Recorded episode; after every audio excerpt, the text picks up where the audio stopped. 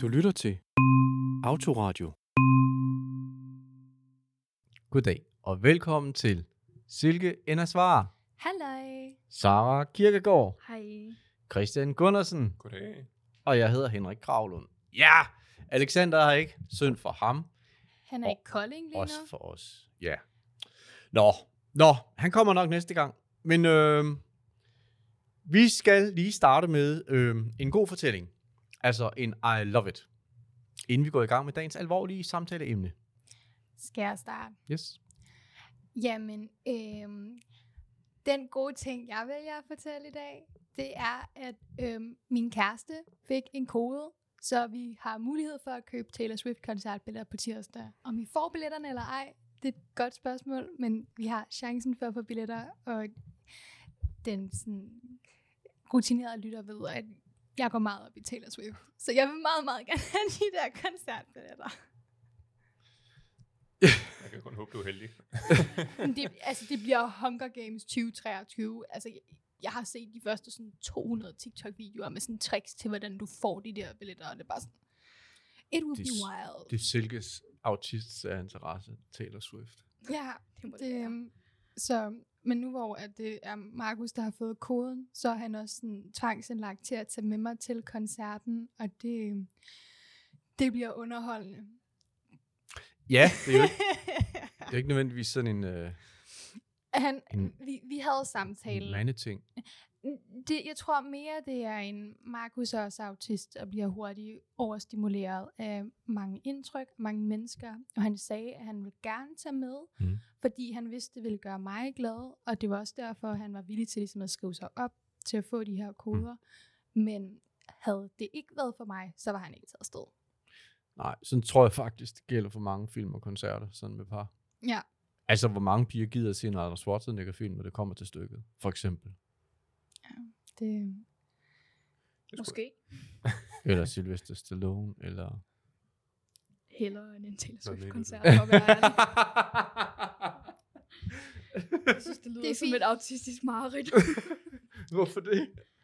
At stå i sådan en koncert med mange mennesker, no, og meget larm, no, ja, og okay, farver, ja. Og lys, og... Ja, men det fede ja, er jo, okay, at sådan, ja. Når man er inde i fandom, så er det hele, det er jo referencer tilbage til sådan tidligere musik. Folk, de De klæder sig ud og tager tøj på, ja. Der refererer tilbage til tidligere musikvideoer. Man kan alle teksterne. Der er den vildeste stemning der til de der koncerter. Lige præcis. Det er community. Og altså, seriøst. Hmm. Selv hvis jeg ikke får billetter, jeg kommer til at være der. Om jeg så skal tage et otte timers tog til Stockholm, og så bare stå ude foran. Jeg, jeg kommer til at gøre det. Jeg, dybt seriøst. Fordi selv hvis man ikke kommer ind, så er der sådan... femten til tyve tusind, der bare står ude foran stadion og lytter med, ud over de der sådan halvfjerds tusind, der er inde på stadion. Så der, så der er også koncert ude foran. Okay. Altså, så håber jeg trods alt, du kommer ind. Så det ja. Må da være ja. Lidt sjovere. Ja. Nå, men øh, nå. Nå, nok om Taylor Swift for den her gang. Ja, yeah, who knows. Det kan jeg godt, hvor hun dukker op i løbet af samtalen. Men øh, hvem vil ellers dele noget dejligt? Jamen, øh, jeg kan da godt øh, dele lidt øh, spændende historie, som er, at øh, der har været nogen her i panelet, der spurgte, om jeg ville få et kæledyr på et tidspunkt. Uh. Og øh, det har jeg så, men øh, selvfølgelig, fordi jeg er lidt anderledes end andre, så vil jeg jo ikke øh, have en hund eller kat, som så mange andre. Øh, jeg har valgt at få øh, myrer som kæledyr. Ej! Mere autistisk bliver det simpelthen ikke. Myrer? Simpelthen, ja. Tager du dem så ud ja. Og sådan nusser lidt kælemyrer. Ja, det, det må kilde lidt. Ja. Jeg skulle til at sige, de er jo så små, så man kan nærmest ikke øh, se dem, medmindre man kigger helt, helt tæt på med et teleskop eller lignende. Øh, men nej, hvor det, mange har du? Øh, indtil videre er der toogtyve. Okay, jeg troede ikke, du havde tal på dem. så, kan man tælle dem? Det, det kan man godt, men jeg kan ikke komme med noget præcist antal, fordi nogle gange så gemmer de sig, så jeg kan ikke øh, sige... toogtyve myrer. Lige i øjeblikket, ja. De kan vokse op til en koloni på halvfjerds tusind. I løbet af hvor lang tid? I løbet af fire til fem måneder. Hold kæft. Så... Øh. Hva, øh, hvor er de? Hvor de, er de henne? De er i sådan en, en lille glasstube øh, i øjeblikket, hvor at de... Øh, øh, hvis I kan forestille jer en rede under jorden, mm. i sådan en glasstube, Øh, så, yeah. så fra, fra deres perspektiv af, så har de sådan en lille smule bomuld, som de har lavet den rede øh, op af, og så, så lever de der. Aha. Så det, der sker, det er, at de har øh, i den ene ende af den glastube, der har de noget vand, så de har noget at drikke, mm. naturligvis. Øh, og når de så skal have mad, så skal jeg selv made dem. Så jeg skal sørge for, at de enten får noget honning, eller en form for sukker, eller frugt, eller... Det er jo sindssygt orme, lidt, du skal det. give dem, ikke? Ellers... Jo, jo, jo. Du kan jo drukke det toogtyve myrer i en klat honning. For at sige det mildt. Ja, de skal ikke Nå. have meget mere. Det, det lyder sådan mindre energikrævende end min og Sarahs kat i hvert fald. Ja, det gør det. Ja, de, det øh... kommer an på, hvor meget man går amok med dem, tror jeg. Fordi altså, jeg er faldet ned i sådan et rabbit hole på YouTube med de her myrekolonier. Og det er sindssygt nogle terrarier, man kan lave med vedligeholdelse. Oh, yes. oh yes. Okay. True. Man kan gå over. Det er virkelig... Jamen, er det blevet en ting? Ja, ja, ja. Det har det været så mange år. Det har været en ting. Nå, men sådan en... Siden halvtredserne. Ja. I princippet har det eksisteret. Bare de sidste par år siden halvtredserne. Jeg, jeg, jeg tror, det er en sådan niche-ting. Niche-ting. Ja. Det, det men det. det er stadig en ting. Det er et niche-kæledyr, men der er virkelig... Jamen, altså, det er sgu da ikke et kæledyr. Ej, undskyld mig, men du kommer aldrig til at kæle med en myre. Det er et kæledyr på samme måde som en fisk. Ja. Ej, en kæledyr. Ja, ja, når jeg... Jeg, jeg, tror, jeg tror, at jeg bruger udtrykket kæledyr lidt løst i forhold til, at det ikke er et dyr, jeg kæler med, men et dyr, jeg... Passer. Passer som et kæledyr, i princippet, ikke? Ja. Lol. Jeg tror, det er der er jo ikke de samme gode fotomuligheder med en myre, som der er med en kat, for eksempel. Oh, det er der. Du skal bare have makro. Hvad skal man have? Makro. Fotografi, så du kan tage det helt tæt på billeder, og du ser nogle fede billeder, du kan okay. få sådan en kugle. Men det er jo ikke sjove, som ikke de der sjove kattevideoer, dem kan du ikke lave med en myre. Men, øh, se min myre, hvor er den bare fjollet altså, i dag. Jeg har brugt meget tid på at se videoer om myrekolonier. Jeg skulle til at sige, jeg har, jeg, okay. jeg, jeg tror, jeg har en video eller to, hvor at de... Øh, ikke rigtig finde ud af, at de ikke kan komme hele vejen rundt i den der glastube. Ja. Så når de kommer op til toppen, så falder de ned på jorden og slår sig. Det er jo okay. vildt er, at sidde og kigge på, hvor koordinerede de kan være, når de har sådan et stort område. Du kan godt høre, at du har fanget sådan to autister i samme niche, ikke Henrik? Jeg sidder også og tænker på, hvad fanden er det galt med Taylor Swift? Det her, det var langt ude. Jeg er altså på ti myrer. Selv til, at vi skulle ud på et dybere punkt på et tidspunkt. Okay, nå, men tillykke med dem. Ja, jeg, jeg er spændt på, hvor mange der er næste gang, vi mødes. Vi skal have en status hver gang. Ja, ja. Bare lad dem, blive, lad dem bare blive hjemme. Ligesom Alexanders røde ja. biler. Nej, det magter jeg ikke. Okay, det ved jeg ikke noget. Nå jo, det har vi jo, vist jo, talt lidt om. Jo, vi har talt lidt om, at han tæller de røde biler hver dag på arbejdet. Ja. Nå, okay, det må han, det, det må han lige samle op på selv, når han næste gang han er med. Det så. må han. Ja. Men øh, så hvad med dig? Har du noget godt at fortælle? Ja, der er ikke så meget at fortælle andet, end jeg bare har haft fødselsdag, og jeg er bare en rigtig stor fødselsdagsperson. Oh, tillykke. Uh, tillykke. Ja, tillykke. Jeg elsker fødselsdag, så jeg har bare hygget med familien. Ah, fedt. Altså, var det en, det var en lille fødselsdag. Det var ikke yes. sådan, bang, en fest. Altså, nå, nej, men altså, nå, man kunne... Nej, nej, det var bare, familien kom og fik lidt boller og lavkage, og mm. hyggede, og det er bare det, der skal til. Bare lidt hygge. Dejligt. Og de fik set min lejlighed. Øh, dem, der ikke har været der endnu. Det lyder dejligt. Fedt. Nå, men øh, for en undtagelse vil jeg lige skyde en I love it ind, og det er jo sådan set, at vi havde lytterrekordet sidste uge. Det er jeg bare glad for. Det er godt at vide. Og så siger jeg lige en lille pause, fordi nu skal vi til en samtale. Eller debat. Ej, det bliver samtale. Men inden da vil jeg lige læse noget op for en mor. Fordi det er, ikke, det er ikke særlig tit, jeg tager det med her i udsendelsen, når folk de skriver ind til os. Men her er der en, der har skrevet øh, i forhold til det, vi talte om sidste gang, eller forrige gang. Kære skønne panel, tak for jeres fine og... Ej, jeg vil bare lige sige, undskyld alt det larm, der er i baggrunden, men det er simpelthen så varmt herinde, hvor vi sidder, at vi er nødt til at åbne vinduet. Og nu kommer jeg i tvivl, om vi i virkeligheden skal lukke vinduet. Nå, anyway, det gør jeg om lidt. Nå, her skriver hun, kære skønne panel, tak for jeres fine og kloge svar. Jeg er simpelthen vild med jeres ærlighed og humor. Jeg grinede højt, da Sarah fortalte, at hun havde googlet træning i at være alene, og der var dukket hundetræning op. Jeres råd er mega kloge. Ja.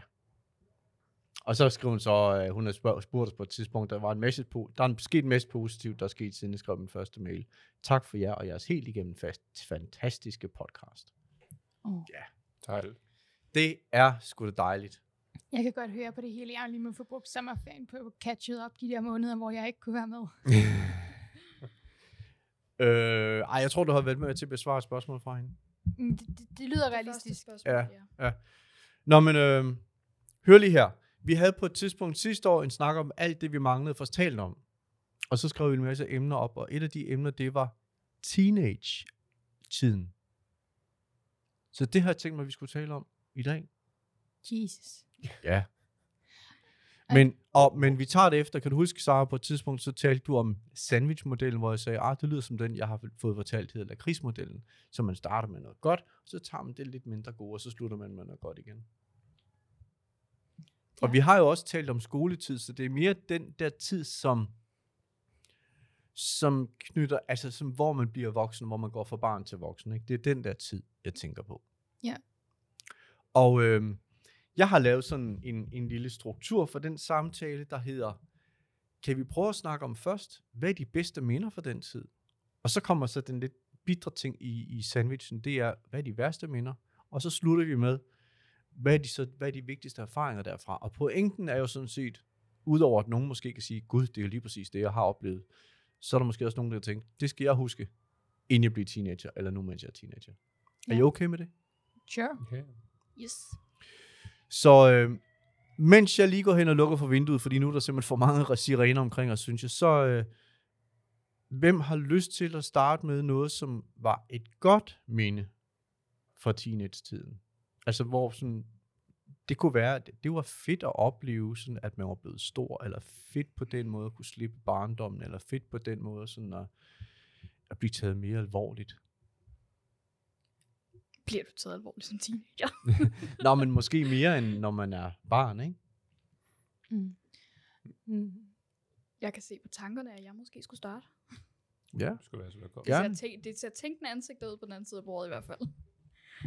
Øhm, fordi at, når jeg tænker tilbage på sådan, hvordan min fritid har været i teenageårene, har der været rigtig meget tid med at cykle rundt overalt. Altså cykle til, jeg boede tæt på stranden øh, på Falster, så jeg har cyklet til stranden, jeg har cyklet ind til byen, jeg har cyklet ud og taget billeder overalt. Og den der med, altså du har friheden til selv at bevæge dig rundt. Øh, Og det der med bare at køre en tur med veninderne ud på stranden, eller køre en tur ind til byen. Og vi har altså simpelthen været på sindssygt mange udflugter. Mm.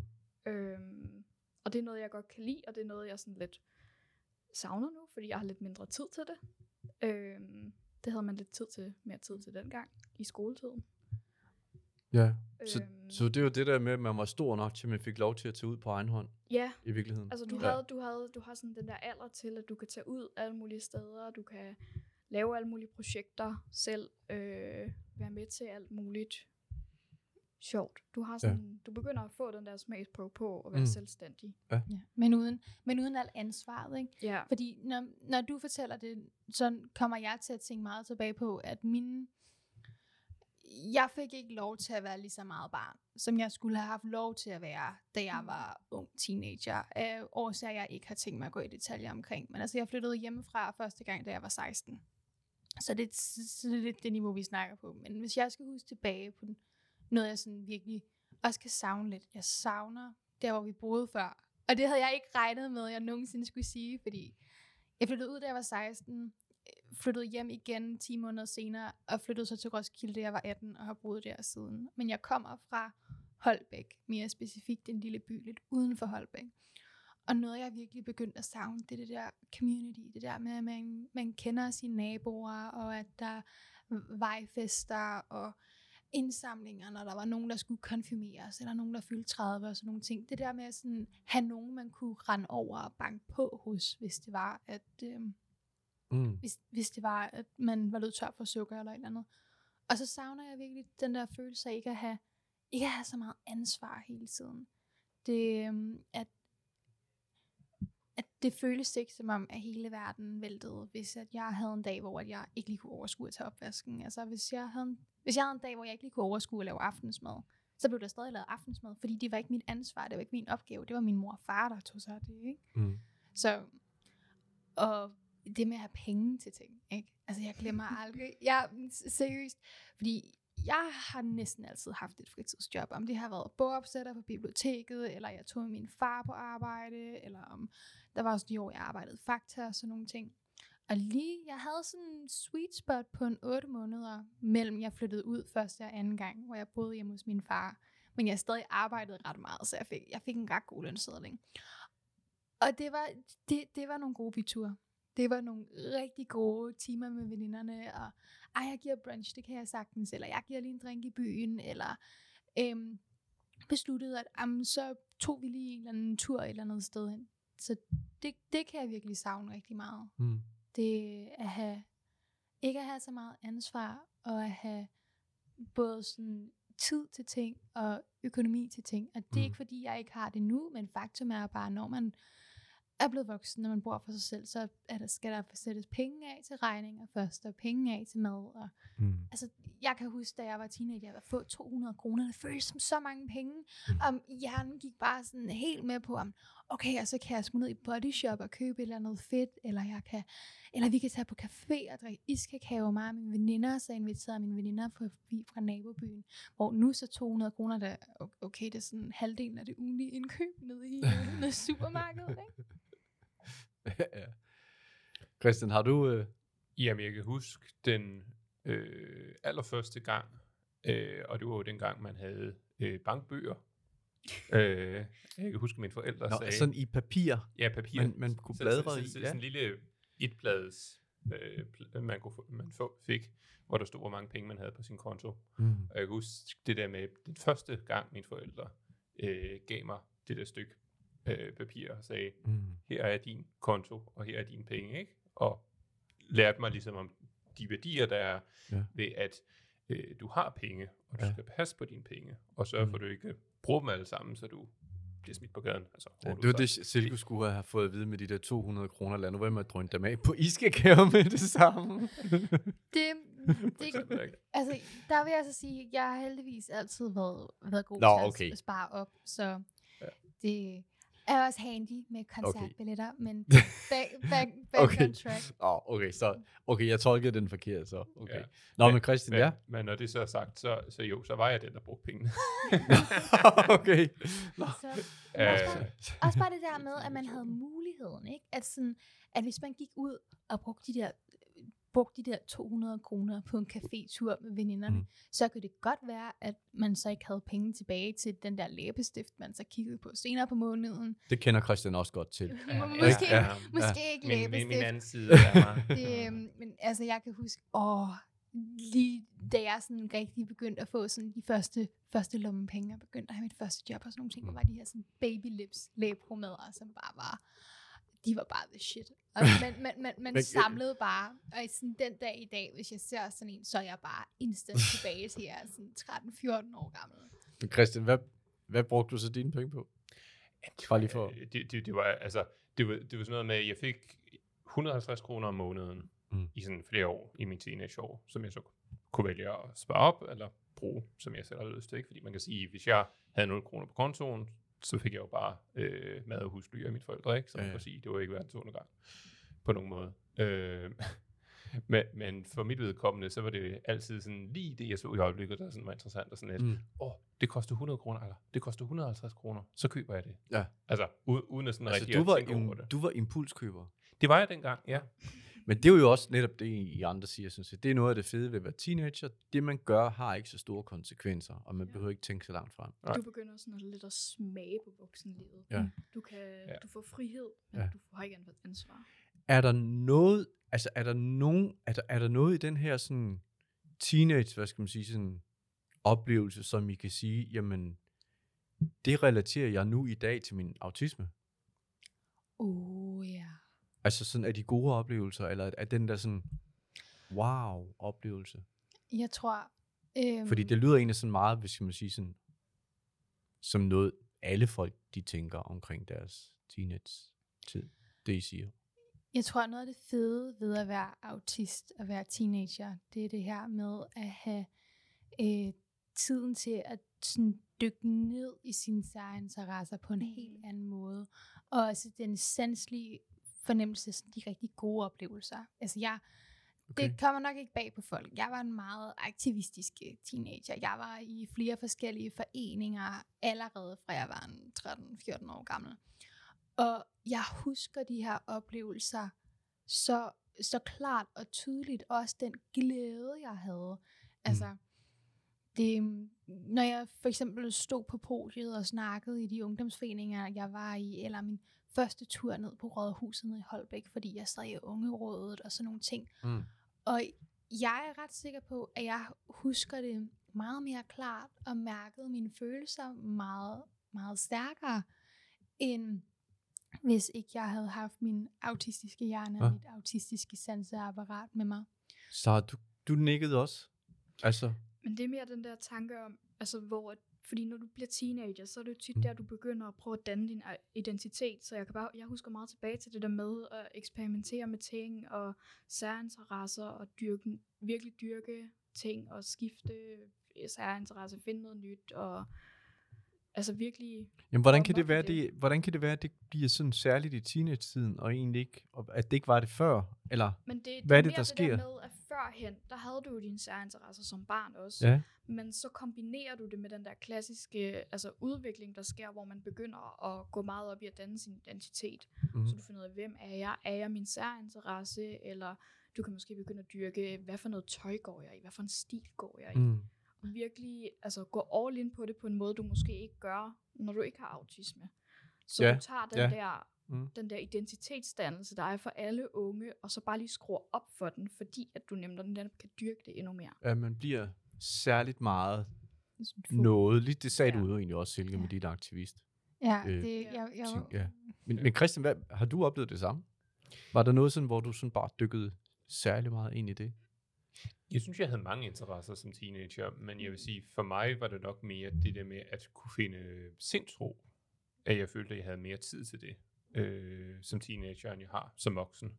Øh, forstået på den måde, at øh, det der med at have noget alenetid, hvor man ikke nødvendigvis øh, bliver forstyrret, er for mig som autist ret vigtigt, fordi jeg øh, har nogle gange brug for at finde mig selv og lige...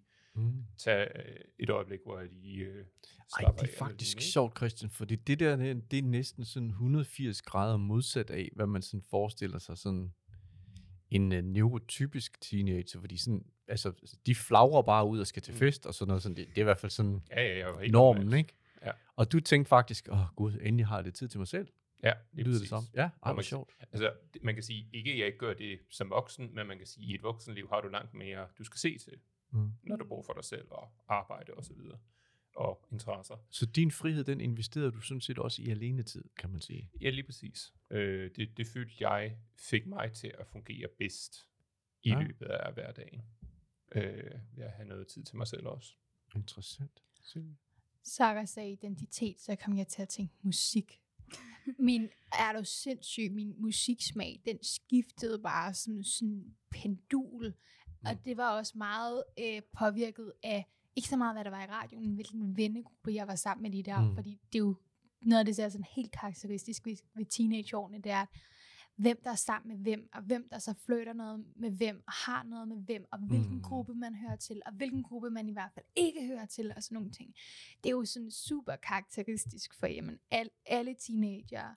Og jeg kan da se, at de grupper, jeg har været ind i, der er de grupper, hvor jeg har de bedste oplevelser med, de har sgu alle sammen været autister, eller haft A D H D, mm. eller på anden vis haft sådan mm-hmm. lidt neurospice, ikke? Og Neurospice. Ja, okay. og, og på grund af den her identitetsdannelse, det, det har virkelig påvirket min musik rigtig meget. Hvad for noget musik, jeg hørte i de her perioder.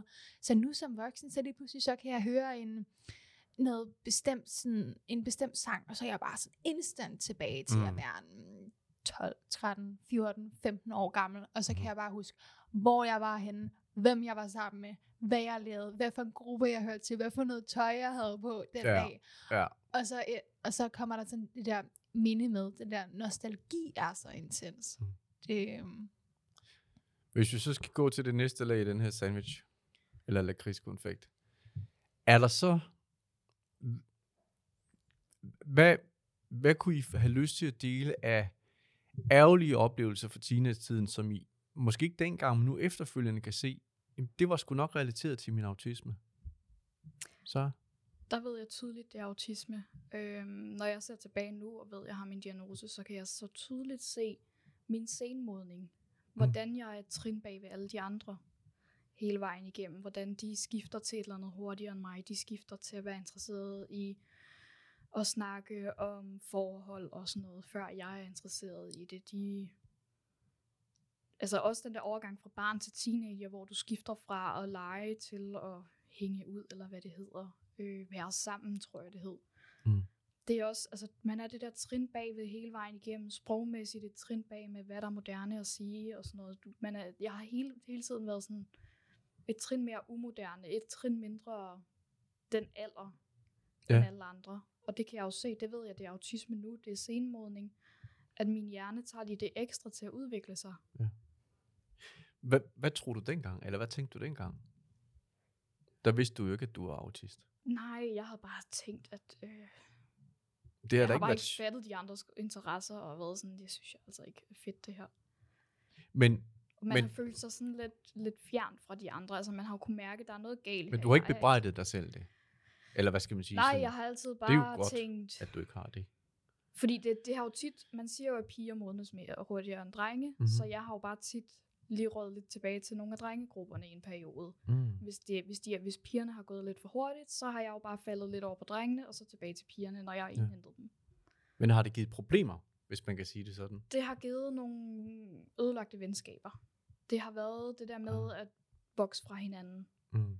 Fordi at vi for det første vokser i to forskellige hastigheder, og så at mine særinteresser har været nogle andre end der, så måske været lidt intense. øhm, yeah. Ja. Jeg, ah, okay. jeg havde en veninde, der har været, altså jeg har ikke gået i byen, så hun har været i byen uden mig, og så har hun grædt til en af mine andre venner, som hun ikke var venner med, og været sådan, men Sarah, hun er bare så interesseret i fysik, og jeg forstår bare ikke, hvad hun snakker om.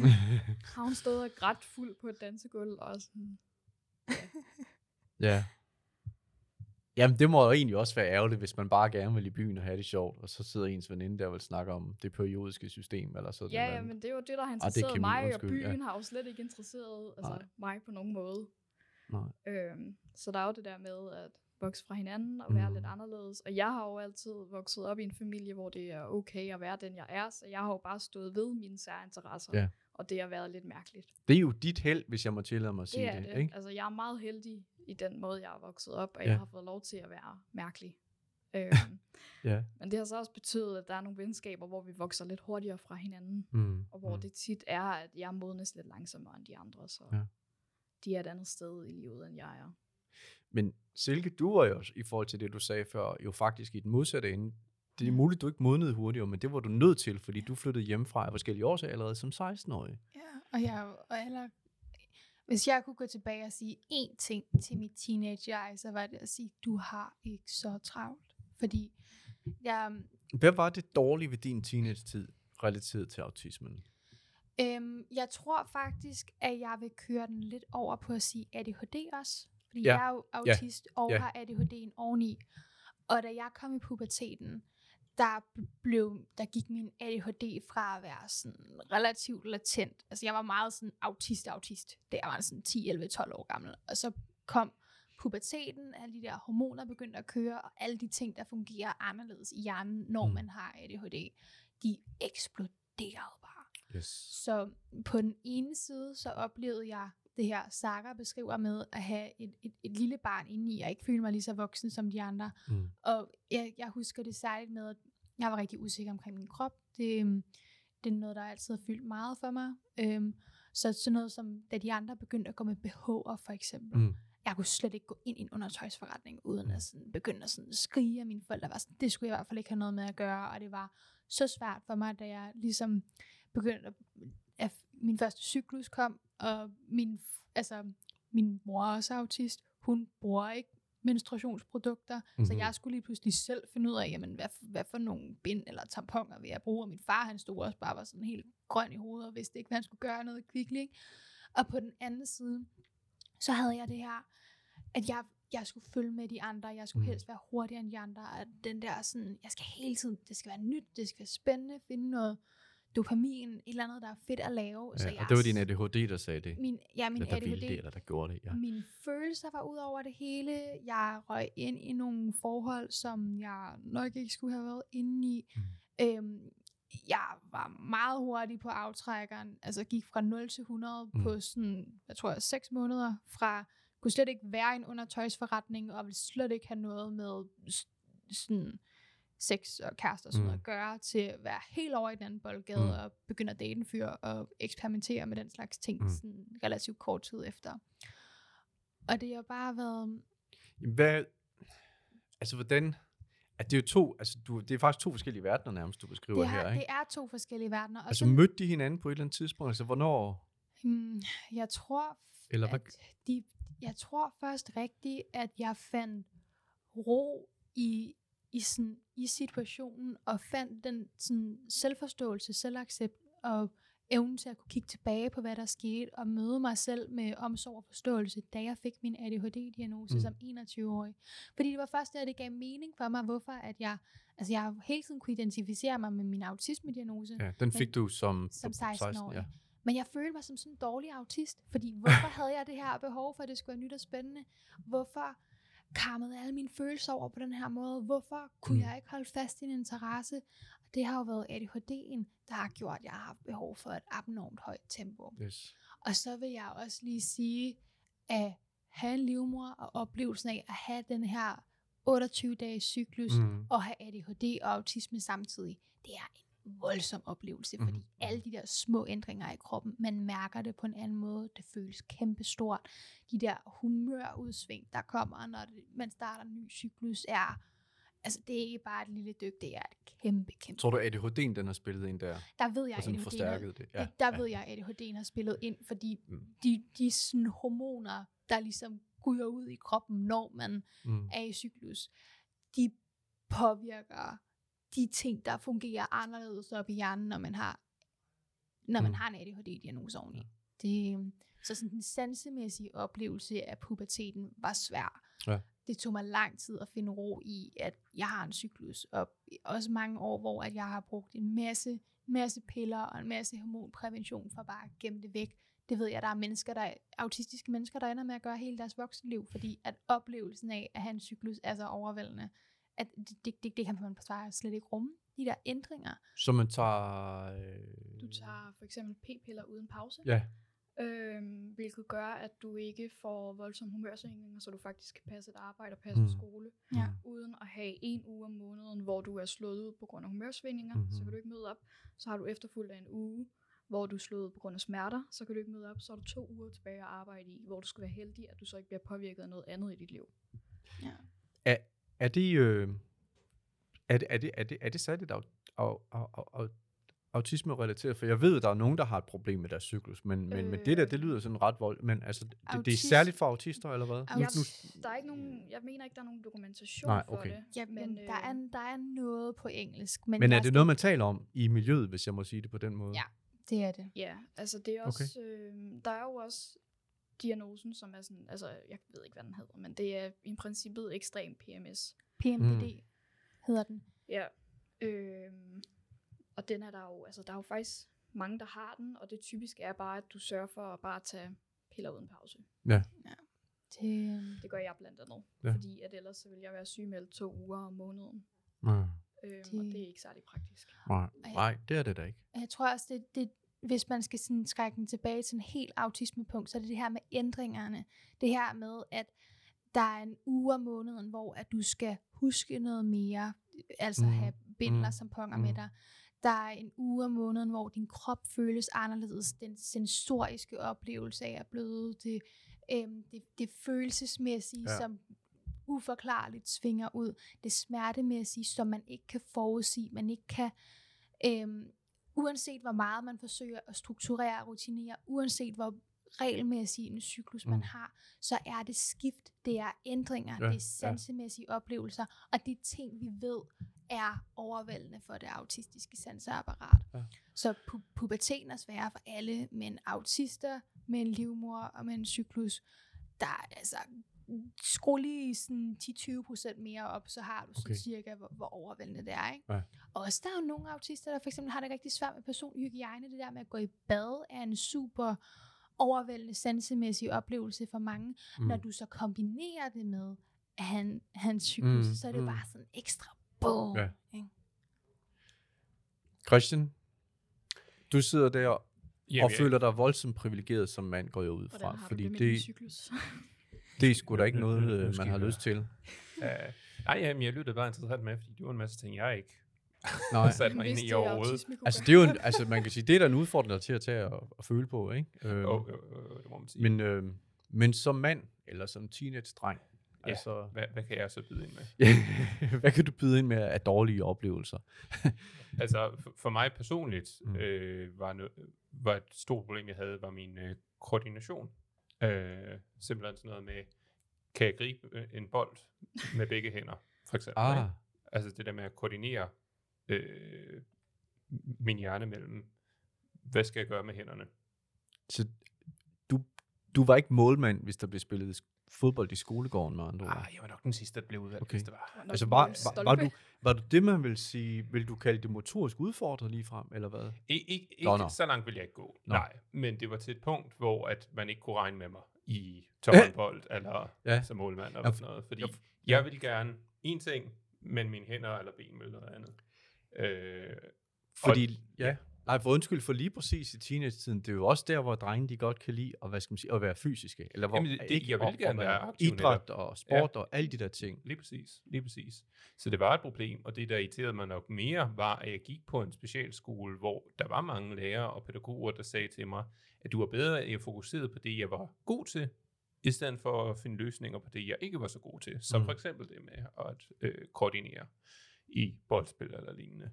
Øh, hvilket jeg nu som voksen øh, irriterer mig ret meget, fordi jeg tror, at jeg ville have haft øh, meget nytte af det, hvis jeg havde lært det tidligt i mine ja. teenageår, og ja. dermed kunne have været mere aktiv til øh, fælles, i fællesskabet, for at sige det pænt, ikke? Jeg for strengt taget, du må have følt dig udenfor nogle gange. Jamen, det gjorde jeg netop, fordi jeg blev da usikker på mig selv, og jeg ja. mistede da troen på, at jeg kunne øh, gøre det samme som de andre, altså dem, der, du ved, havde mm. god koordinering, ikke? Ja. Øh, det tænker jeg selvfølgelig, det bliver da ikke mig. Nej. Øh, når jeg får at vide det. Jeg skal da ikke fokusere på sådan noget. Ja. Jamen, hvad, hvad gjorde du så? Jamen, mange gange, så ville jeg bare, altså, så ville jeg være bænkevarmer. Ja. Mere eller mindre. Og bare ja. kigge på andre, ikke? Ja. Øh, det er der spiller, til. Ikke? Hold bænken varm. Ja. Ja. Det er så cool, Christian. Ja, kan fordi, altså, altså, fordi, altså, det ved I måske ikke som piger, Sarah og Silke, men altså, hvis piger, de sådan, hvad skal man sige, kan drille hinanden med, du ved, jeg har en altså pænere tøj, eller et eller andet, eller hvem, men der er veninde med de rigtige. Så noget, der i hvert fald i visse drengemiljøer betyder noget, det er, hvem er god til sport. Mm. Det gjorde det meget som teenager øh, for mig. Ja. Mm. Det, kan, det, kan, det kan være rigtig ærgerligt at være en, der ikke er god til sport. Ja. Mm. Hvordan oplevede du egentlig det der sådan, sociale, især uden for skolen, nu hvor du gik på, nu hvor du gik på specialskole? Oplevede du sådan pres der? Eller følelsen af ikke at passe ind i de sociale grupper? Nej, jeg følte faktisk, det var mere lige til, øh, da der var så mange autister omkring os. Ja. Udadtil. Jeg følte egentlig, det var mere i skoletiden, altså når man var i skole sammen med andre, at der var en større risiko for, at man kunne blive mobbet eller drillet, øh, vil jeg sige. Øh, fordi folk så kendte hinanden bedre, hvorimod... Øh, Altså, man, man kunne selvfølgelig godt nemt tro, at fordi man ikke er i nærheden af lærer pædagoger, man så ville blive drillet mere. Men jeg følte egentlig, at folk var mere åbne, øh, når der ikke var et pres omkring dem fra voksne, hvis man kan sige det sådan, mm. om sig selv. Mm. Jeg kunne bare godt tænke mig at uddybe det der med dårlig koordination og autisme, hvad det egentlig er, det har med det at gøre. Fordi at jeg synes, det er interessant. Det der. For det første, så ved vi jo, at når du vokser, så vokser du rigtig meget i sådan børnealderen, og lige når du bliver teenager, man ser de der teenager, der er akavet med lange dinglende arme og store hænder, og en krop, der bare ikke er skruet rigtig sammen endnu.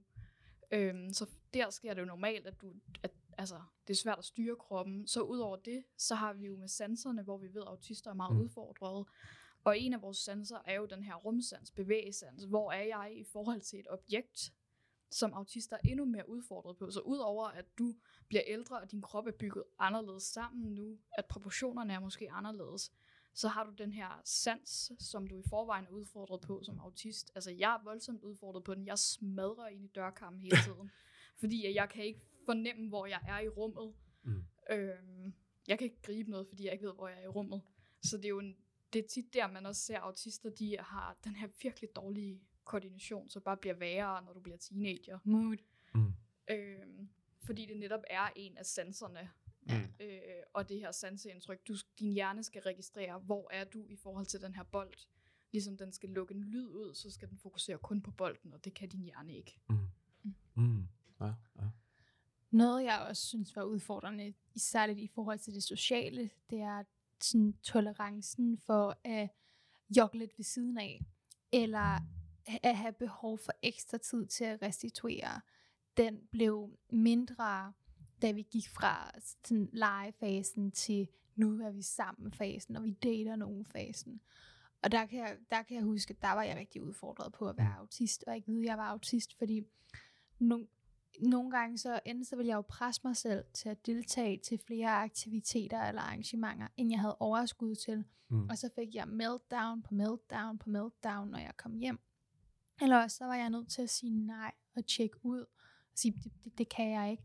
Og så skulle jeg sådan til at finde en god undskyldning for, hvorfor. Fordi ellers så var der nogen, der var sådan, følte de ikke kunne regne med mig, eller så var mm. jeg ikke en rigtig del af gruppen. Sådan FOMO, fear of missing out, var en ting.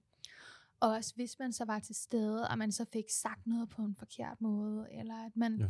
fik misforstået noget, og så gjorde et eller andet, som de andre ikke havde forventet, så oplevede jeg på det tidspunkt, de mennesker, jeg hang ud med dengang, at de, tolerancen for, at jeg joggede ved siden af, var mindre. Folk blev mere vrede på mig, jeg blev hurtigere udstødt, eller gjort mærkeligt i gruppen, og følte mig meget usikker på, har jeg, har jeg så gjort det rigtigt, og ja. hvad skal jeg så gøre for at ikke at have den her oplevelse igen, når jeg så forsøgte at finde et nyt fællesskab, ikke? Nu trækker vi en streg, og nu skal vi nemlig være konstruktive, øh, meget konkret. Hvad er jeg? Prøv at se, om I kan formulere et godt råd til enten en, som er teenager, eller en, som er på vej til at være teenager. Altså en, som er teenager, som, som måske tænker, måske er jeg autist. Hvad er det bedste råd til vedkommende? Eller hvad er det gode råd til en forælder, hvis barn er ved at blive teenager? Altså I må egentlig selv bestemme, hvem I giver råd til. Øh, er, er I med på, hvad jeg mener? Ja. Mm. Men altså det råd, som I mener, I bedst kan give, eller det bedste råd, I mener, I kan give. Har I et bud på det? Mm. Ja, Christian, du starter. Altså, jeg vil sige, øh, i langt de fleste tilfælde, så tror jeg, at det er vigtigt, at du tror på dig selv. Altså, tro på det, du gerne vil gøre. Hvis det er en særinteresse, som for eksempel mig, der har myrer, det kan godt virkelig virke mærkeligt til andre, men hvis du har en særinteresse, du synes er noget særligt, som du gerne vil dyrke, så go for it. Øh, tro, tro på dig selv. Så kan det godt være, at andre siger, at du er mærkelig, eller det er forkert, eller lignende, men nogle gange, så bliver man nødt til at prøve tingene, før man ved, øh, hvad man synes om dem. Så i virkeligheden, så tro, tro på det, du øh, gerne vil gøre, eller gør i virkeligheden. Ja, altså hvis andre synes, du er særlig, så lad dem synes det. Ja, lige præcis. Ja. Det er da det er kun sejt at være særlig. Hmm. Kan, man, øh, kan man da sige, at man er noget særligt? Ja, det var ret. Ja. Og lidt i, lidt i samme boldgade, så vil mit råd være, sørg for at finde nogle gode og realistiske rollemodeller at spejle dig i. Det er jo sådan meget en teenage-ting, det her med, at man, man sammenligner sig med alle andre.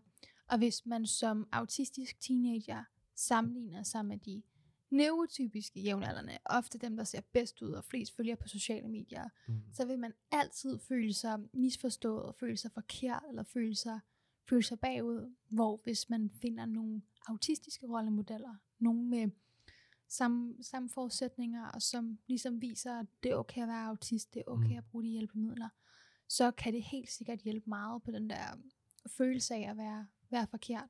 Mm. Det er noget af det bedste, der er sket for mig, ved at vi har startet Autisme og Ungdom, for eksempel. Mm. Det er, at jeg har et fællesskab, hvor alle de ting, der ja. gør, at jeg var forkert alle de andre steder, det er ja. det, der gør, at jeg er helt normal. Så hvis man, så hvis man, er, hvis man er klar over, at man er autist, ja, øh, eller har en mistanke, ja, eller har en mistanke autist, om det, så kig til autistiske andre influencers, ja, autistiske ja. fællesskaber, autistiske rollemodeller, podcast, ja, det er ananas og juice, yes. det er, men, men, men virkelig, og til forældre, mm. hjælp jeres børn med at finde de rigtige mennesker at spejle sig i. Mm. Det, yes.